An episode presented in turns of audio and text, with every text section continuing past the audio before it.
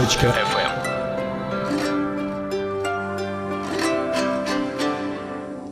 Сегодня нашему маленькому сообществу стукнуло 4 года.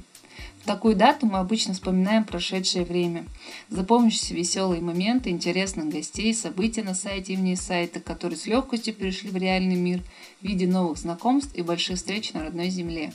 Но это мы уже делали в прошлом году, а именно вспоминали всех гостей, которые принимали участие в подкастах на сайте. Мало кто знает, как же на самом деле проходит весь технический процесс, процесс подготовки и организации. Кухня – это всегда интересные факты, часть из которых так и не вышли на суд общественности. Мне вспоминается эпизод, который был записан при участии пользователей сайта, таких как Супермакс, Сато, Карина и Луиза, решили расспросить Луизу о ее наблюдениях в Мумбаи. Да-да, такой эпизод был записан, но он так и не увидел свет.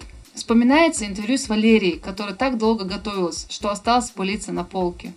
Сколько разных комментариев, сколько нравоучений выступающим.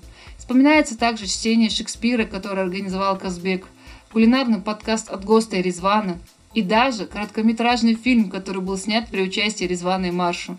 Но мы его так и не увидели.